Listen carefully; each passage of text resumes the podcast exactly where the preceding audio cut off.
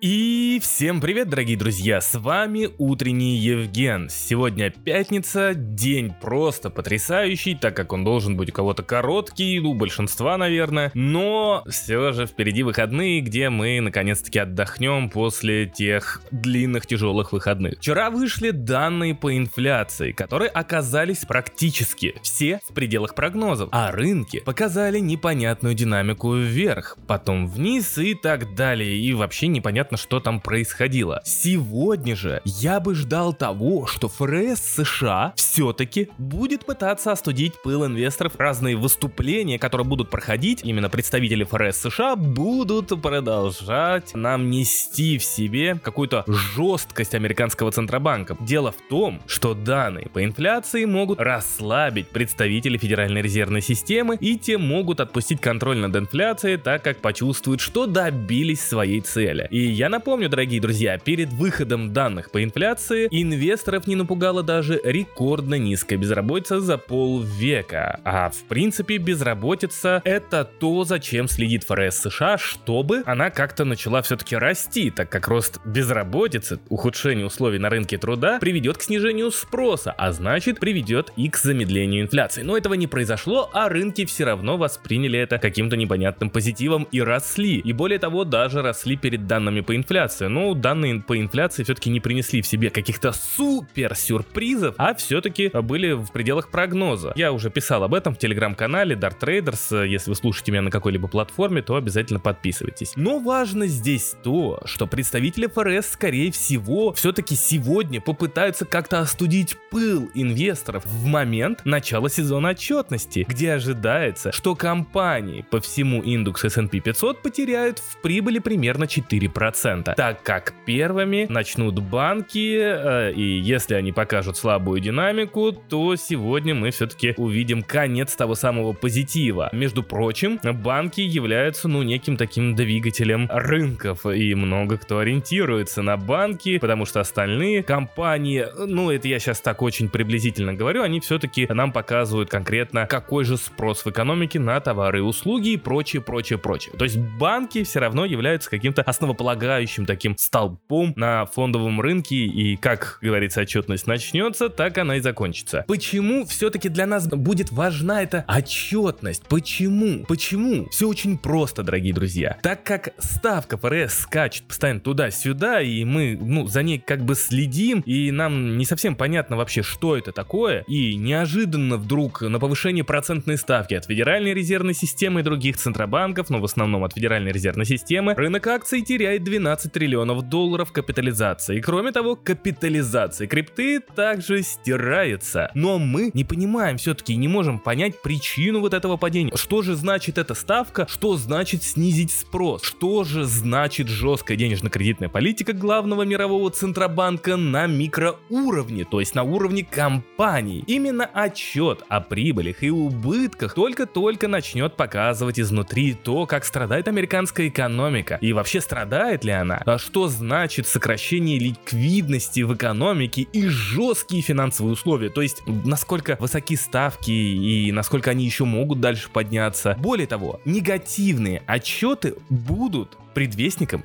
вероятной рецессии, так как все-таки компании в Соединенных Штатах, которые покажут замедление прибыли, они будут говорить и как раз таки вот на этом физическом ощущаемом уровне о том, что эко- экономика Соединенных Штатов страдает. Плохие отчеты точно отразятся негативно и на криптовалютном рынке, так как напомню, что отчеты покажут нам ту самую реальность, которая сейчас есть как раз таки на фондовых рынках, на рынках рисковых активов, ту самую реальность, почему все же это падает. Кстати, интересно будет то, что если вдруг неожиданно отчетность будет не такой плохой, как все ей ожидали, то есть э, это будет говорить нам о том, что у ФРС полно пространства для более жестких действий. Тут получается какая-то, опять же, такая ситуация, шах и мат инвесторам, но э, э, я, я, я прекрасно понимаю, что если там случится какая-нибудь мягкая посадка, и вдруг инфляция будет снижаться, и вдруг попрет там снижаться, рынок труда ухудшаться условия, и все это будет как-то так контролируемо, то в принципе это не будет супер так негативно, но все же, я напомню, для тех, кто не читал мой последний пост в телеграм-канале Dart Traders, если вы вдруг слушаете с какой-то платформы и еще не подписаны на телеграм-канал, обязательно подпишитесь, что жесткая денежно-кредитная политика сумела снизить инфляцию в Соединенных Штатах с 9,1% до 6,5% в декабре. То есть ФРС подняли ставку с 0% до 4,5%,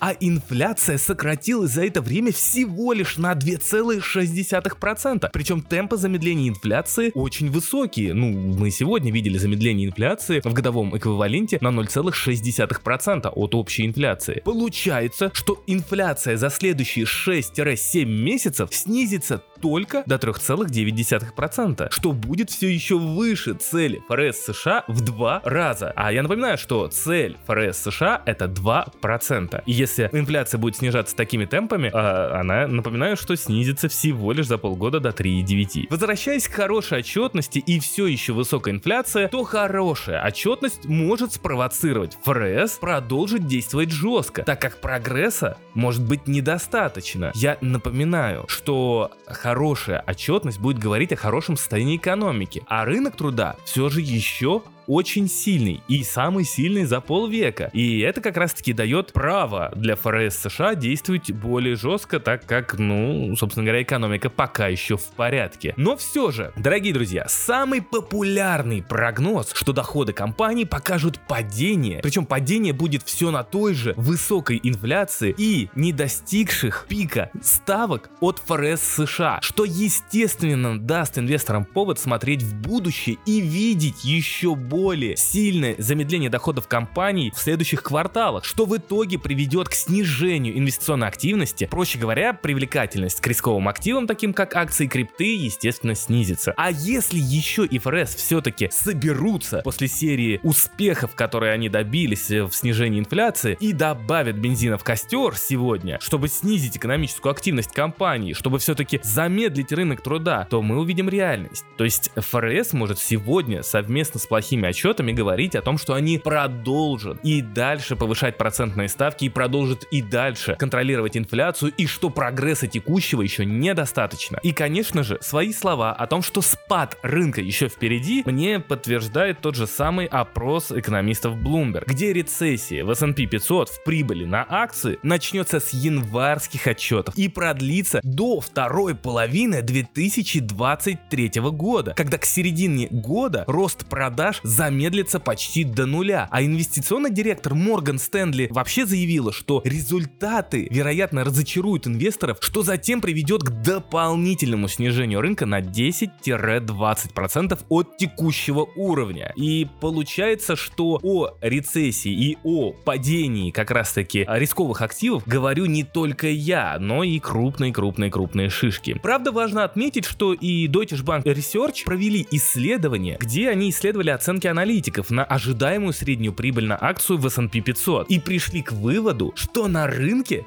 царит невероятно огромная неопределенность. То есть оценки аналитиков настолько, блин, разные, что это, это самый высокий показатель разброса оценок за все время исследований. Но во всем этом разбросе большинство, конечно же, все-таки топит за медвежий рынок. Повторяюсь, весь слив, о котором я говорю по рынку акций, то он применим и к крипте. Слив там равно слив там. Называйте эту корреляцию не технической, а скорее настроенческой. Ну а Евген продолжает страдать от гриппа или какой-то еще, блин, заразы, которая его охватила, и держать вас в курсе. Не будьте как Евген, конечно же, берегите свое здоровье и всем хорошего продуктивного дня. Не забывайте подписаться на всех платформах на подкаст или задонатить Евгену, так как это позволит уделять каналу больше времени. А я пошел лечиться и писать для вас новые идеи. Все, всем отличной пятницы.